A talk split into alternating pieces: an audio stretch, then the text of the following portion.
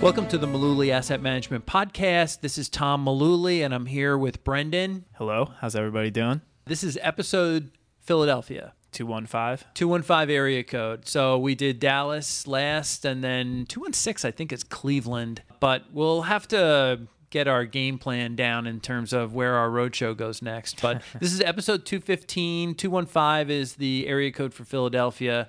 So before we get into all of our uh, topics for the week. Let's just stay with Philadelphia for a second because we were just talking about this before we turned the mics on. Something that's in the news today as we're recording this, but uh, really kind of is a a good reminder for people in our industry.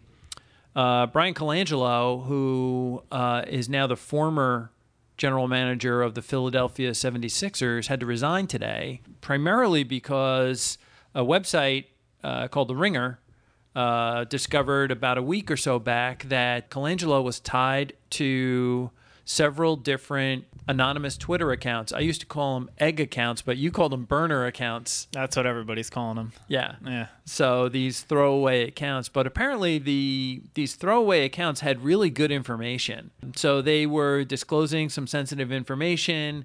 They were also trashing some of the players. Not cool. No, it's a silly way to lose one of the best jobs in the world. I mean, if you're a GM of a sports franchise, I mean, how many, like in each league, there are roughly what, like 30 teams baseball, football, basketball, whatever we're talking about. Yeah. You have one of the coolest jobs out there, I think. You don't have a hard day ever. Oh, I'm sure it's it's all relative. I'm sure, like, you know, th- You lost a game, you know? I mean, That, I mean, that's his livelihood, though. Right. So I'm sure he does have bad days, just like everybody else across the spectrum. But that's a pretty cool job that you're very well paid for, and that's such a silly thing to to lose your job It over. is. I think.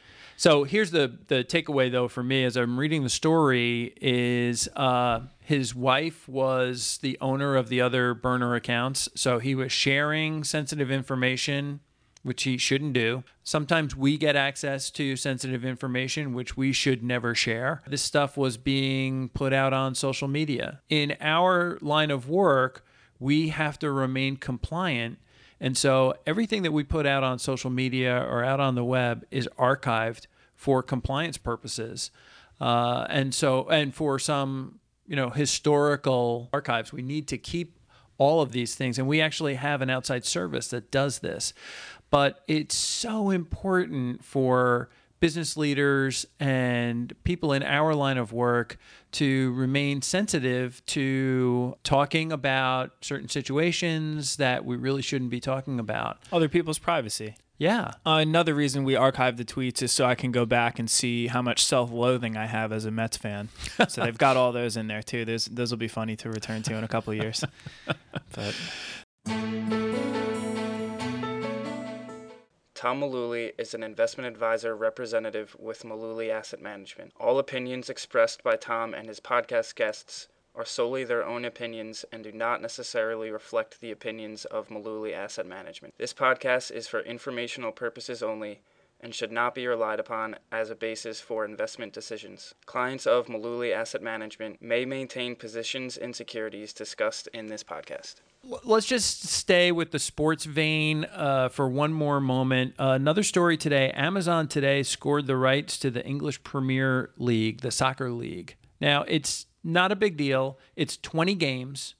They can only show it in Britain, but watch out, ESPN, owned by Disney. You know, last year, Amazon through Amazon Prime was able to show 10 of the Thursday night NFL games. Here we go. yeah, I mean, I already have Prime, so like if they're gonna continue giving me stuff under my subscription, sure. Yeah. I think like w- weren't people yesterday talking about Amazon getting into uh, like homeowners insurance? Right. And and I agree with a lot of the takes that I saw, which were, would you buy homeowners insurance on Amazon?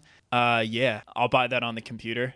I would. Is that like a fun? Pr- I, I'm not gonna miss buying homeowners insurance. Just just being honest. I mean, it's not it's not bad, it's not good. It just if you can make it simpler, which I'm sure they would, yeah, I mean, I'll I'll do it. It's and it's not as if like this company, I don't know, would they be insuring it or would they be offloading that to like an actual insurance company? But either way, I mean, like Offload it to Geico. I mean, if if they're offloading it to an insurance company, you're no worse off than going through the insurance company you are now. And if it's be the- Amazon, then they have plenty of money. Like I feel pretty good about them. Yeah, they could- fulfilling their promises I'd be okay with them standing behind their promise to insure my home. But you know, if they're farming it out to other local brokers, uh, then it's SelectQuote all over again. I mean, and, and it would be price sensitive. Yeah. Like like I'm not gonna I'm not gonna go there on Amazon and pay like extra for it. But if they can give me something competitive to what I have and simplify the process, I'm in. I'll look into it. Sign me up. But yeah, I mean, like they're gonna put these games on there. I mean, I'm watching shows on Amazon Prime uh, on my on my TV from streaming. What does it mean to companies like Fox, who have a lot of money tied up in sports, and ESPN, uh, you know, owned by Disney? I'd be worried.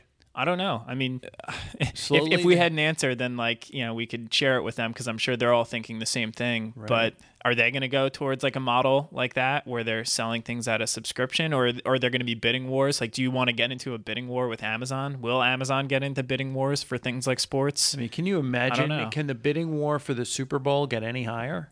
It's out, Yeah. of, it's out of control right now, and they now they're having trouble selling the ads. Well, it's almost.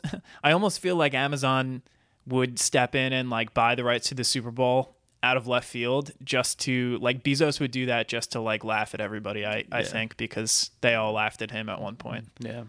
with his online bookstore. Let's swing this around. Warren Buffett and Jamie Dimon came out with some news today. They talked about uh, both of them. Um, they think it's a good idea to curb the, I'll quote it, unhealthy focus on quarterly earnings.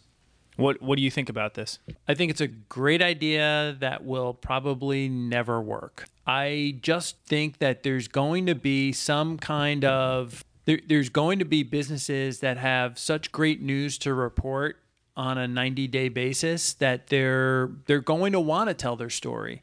And I also think that there's going to be some companies that have really bad news and if they can bury that for 340 more days, they'd love to uh, because it gives them an opportunity to sell their stock. Right. I think uh, too. They were more talking about like earnings guidance for Right. for the coming quarter. So they were basically saying that like it's valueless for companies to predict what's going to happen. Like they're still going to report on a quarterly basis because no one's going to give them their money otherwise. But Right. I saw Matt Levine, who writes for Bloomberg, had he has his his daily email that goes out. That's very good and, and funny, worth worth subscribing to if you don't.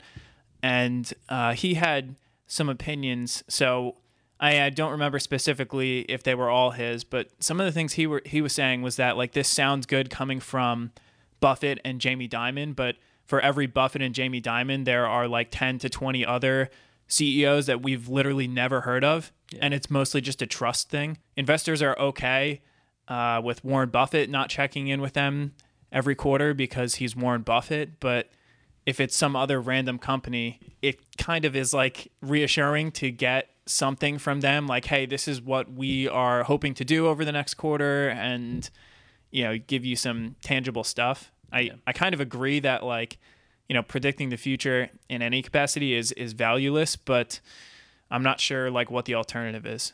Right. You know, like he, I think Matt Levine was kind of saying like uh, I'm forgetting. I think it was something about Chesterton. Like Chesterton's like I'm forgetting if it's like a principle or like a ladder or something. It was something about Chesterton, and it was basically saying like if you don't understand something, you can't just get rid of it because you don't understand it. It's like if you it's like if you said I don't understand why these companies have to say what they're going to earn over the next quarter like I just don't get it. It's stupid. Like they should they should get rid of it.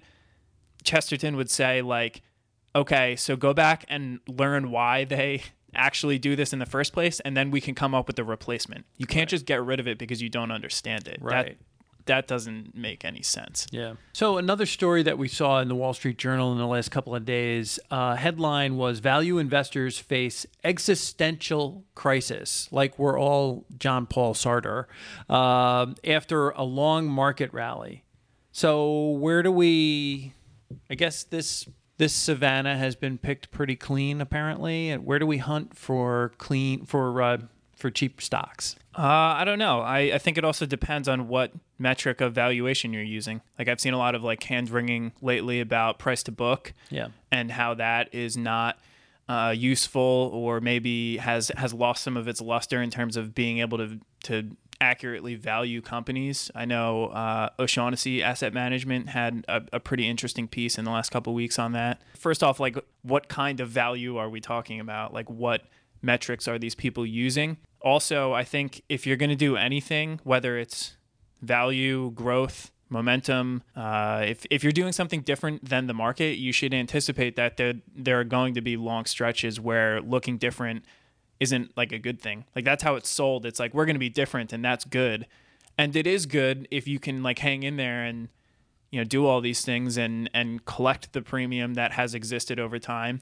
And the mm. reason that it works is because people do stuff like this. Like they begin to doubt when they're in the desert stranded for years upon years, like, hey, maybe value doesn't work. Right. And then those people sell and they are basically subsidizing the people who hang in there. I was so. going to say that's when value starts to work. Right. Like, didn't everybody say value wasn't working anymore? Like, people literally mocked Warren Buffett during the tech bubble because he wouldn't buy internet stocks. Oh, in the late 90s, he was not buying. He said, Hey, I'm not buying things that I don't understand. I don't understand how these companies work. Right. So I guess he wasn't like, he wasn't subscribing to the Mary Meeker price to eyeballs ratio. I don't know. I just think like uh, many value investors got killed during that time period, and I I don't know. I mean, it's they're doing something different than the market. Or I don't think we should be surprised that there's uh, trials and tribulations associated with that. I need to just mention as we're recording this, you can't see it because we're in our podcast thing, but you have an abnormal returns mug right next to you. Right. And uh, our friend Tadas runs a great website there and he had a pretty interesting post about spending speed bumps. This week has been interesting because uh, Tadas has actually he he like stored up a bunch of these different posts, like original posts, uh, which is usually sprinkles a few of them in, but it's been all week this week, original posts from him, and, and they've all been pretty interesting. So I would go check him out if he writes if so well. Uh, yeah, and and he you know in addition to doing that, if you're not familiar, he's normally sharing blog posts from all around finance Twitter and and different places. The Saturday Roundup touches on like all different areas. Great curation. Uh, it's one of my favorite sites and I do have the mug sitting right here. So he talked about how watching your neighbors increase their spending habits is a visceral challenge, kind of like keeping up with the Joneses, yeah. as we always talk about. Yeah. So I mean, you want to obviously try to, try to avoid that and live within not only your means, but what like what's important to you. Like like when you're buying something, like is it is it actually important? Is it going to bring you happiness in the future, or right. is it going to be fleeting. So I think it was Ronald Reagan who said, uh, "What's the definition of a uh, recession? Is when your neighbor loses his job, and then the definition of a depression is when you lose your job." Yeah, it's kind of like the quote that he used. What's worse than winning the lottery? Watching your neighbor win the lottery. Yeah, and I mean, I think this doesn't only go for uh, lotteries or, or people keeping up with the Joneses. I mean, people do this with their investments too it's you know it's comparison shopping almost. It's like you know you you hear uh, somebody chatting about their their terrific stocks that are just like skyrocketing and it makes you feel like you're not keeping up or whatever it may be. First off you don't even know if they're telling the truth. They're right. probably exaggerating Second off, eh, why is that important to you? If, if you're doing stuff that's right for you based on a plan that, that you came up with for yourself or you worked with somebody to develop based on your specific situation, it should be all that matters. Right. It should be all that matters. I understand that that doesn't hold any water when somebody else is getting rich and you feel like you're losing. But you know, we can we can only say it so many times. If you don't want to believe it, then you know, yeah. that's that's kind of so your problem. It. But right. Well, I, I, think we have to also tie in our friend Justin Castelli's uh, quote: "You're the average of the of your five closest friends." I've actually heard that in several different places, but uh, Justin's written about that quite a bit.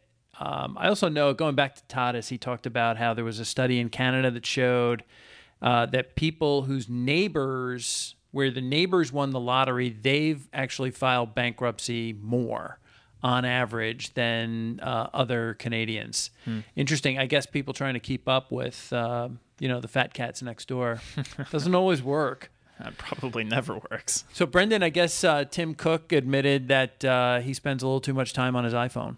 Apple was talking about this week uh, new ways. People concerned that we're all spending too much time on our phones, so they're going to come out with this this new app that tells you. I guess it's going to give you kind of like data on your app usage and how much time you're spending on it, and then you're you're also going to have the ability to set like timers for yourself that Yeah. tell you to like stop it. I think that's actually a pretty good idea.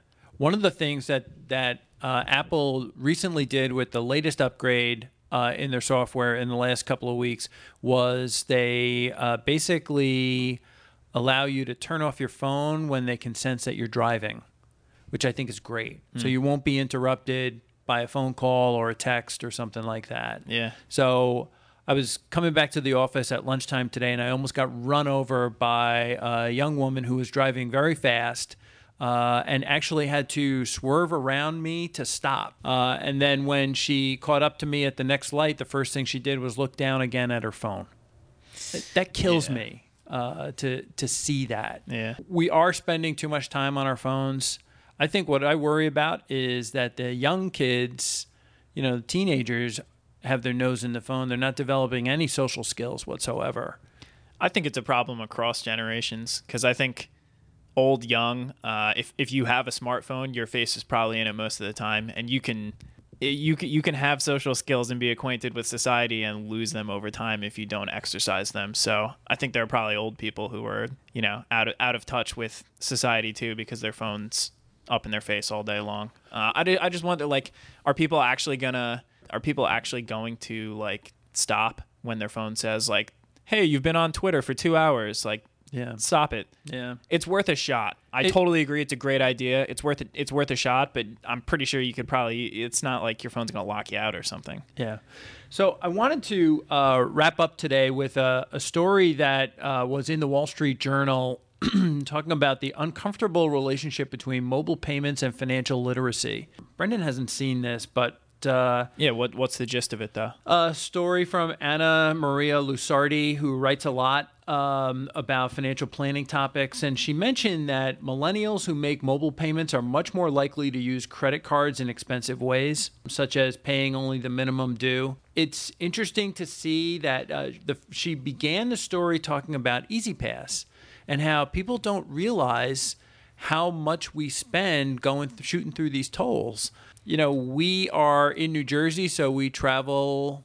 You oh, know, man, going into the city, yeah, um, bridges, tunnels. going through um, some of the tunnels. Uh, George Washington Bridge, I think, is twelve dollars and fifty cents. Yeah. Uh, Verrazano Bridge is more. You don't see it when you're zooming through the lanes, but I get the bill here at the office and I go through it and I'm like, okay, where was I on that date? Oh yeah, uh, and then you start to add up the cost of all of these trips and then add the gas on top of it. So her point was, we never really add up how much we're spending when we're zipping through an E-ZPass lane same way when you're making mobile payments in addition to you know paying only the minimum that's due or incurring fees they're also these millennials are also more likely to overdraw their bank accounts listen to this 33% of mobile payment users overdraw their bank accounts compared to 19% of non-users still, even still bad. Even the both non-users, almost 20% of people are overdrawing their bank accounts each month. Yeah. What's up with that? Weren't there similar kind of sentiments though when like credit cards and debit cards became a thing? Like Sure. like people resisted. They were like, I don't feel like th- I'm act like the money's actually there. I'm Yeah, not spending anything. Not real So, money. Yeah. Yeah. I don't know. I I I agree with the point that it makes it easier to not think about what you're spending, but at the same time, like the root of that issue, I guess the easiest way to like combat that would be to to like use cash for everything. It would be a real eye opener for people. I think people would make decisions, maybe better decisions, like, hey, I don't need to spend the money on that. Yeah. Uh, I can't imagine going to Costco and having to pay cash. Yeah, there are things people need financing for.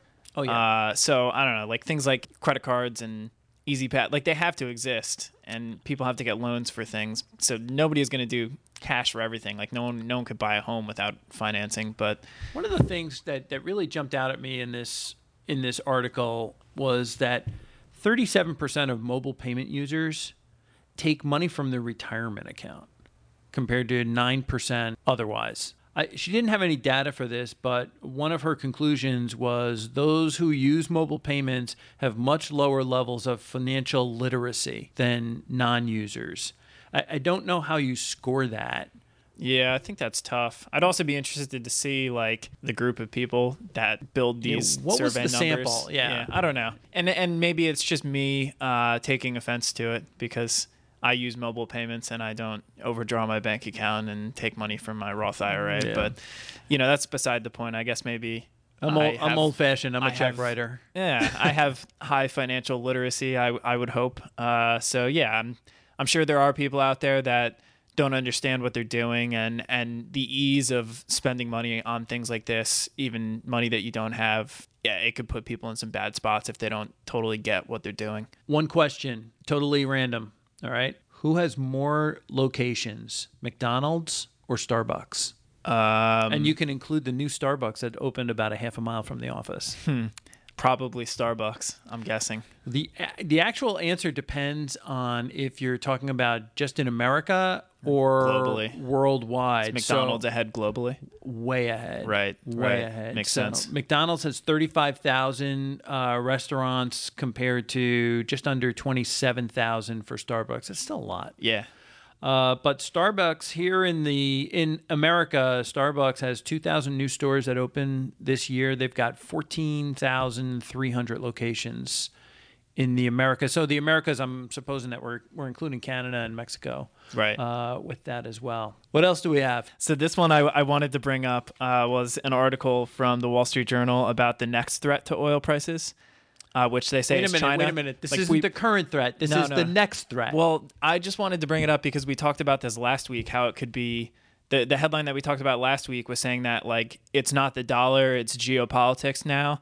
And I was saying you could just like insert the crisis du jour and it would be Here the same go. article, just like repopulated with different words. And I don't know. It, it was interesting to read about. I guess like their concern is that uh, demand from China for oil will not be as high over like the coming months as it has been in past years. And maybe that's right. But I, I, it kind of seems like if they write enough of these stories, that one of them will be right, and then in hindsight, they can go back and be like, "See, it really was China, and we called it." It's like, well, I don't know, man. I'd put some money on the G7, but that's me. Yeah, I, I don't know. I, I just wanted to bring that one up because it seems like there's a new fill in the blank reason for things like oil prices or stock prices every week, and I think each one of them is It's got merit for the day. Well, I think they're equally as not valuable. Well, we've we've talked about this on, on podcasts and videos and, and done uh, blog posts on this as well. It just cracks us up as a team to see people report that the market was up today because because fill in the blank. because that. You can you can see headlines in the morning that are reversed in the afternoon. And they have to report the news and this is somebody's job, so they they pretty much have to do what they're doing. I think the the thing that really baffles me is people that make investment decisions based on daily explanations for what the market's doing as if we understand what billions of humans are doing with their money each day and, and why they're doing it. We could never understand that. Nobody ever will. you know in six months, whatever the the reason I'm using air quotes, but whatever the reason is, stocks went up or stocks went down today. Six months from now, we will not know about it, or we will have forgotten about it. Yeah. I think I don't know. Like like in this this example, like if if it is China, like okay, so like what do we do about that? Right. How do how do we profit off of that? Yeah. And is it are we going to be right for sure? I don't know. Tough way tough way to make decisions. So I hope people are not doing that. I know they are, but I, I hope they aren't. Well, I think that's going to wrap up the Philadelphia episode number 215. Join us uh, again in episode 216 as we explore the uh, south side of Cleveland. We'll see you then.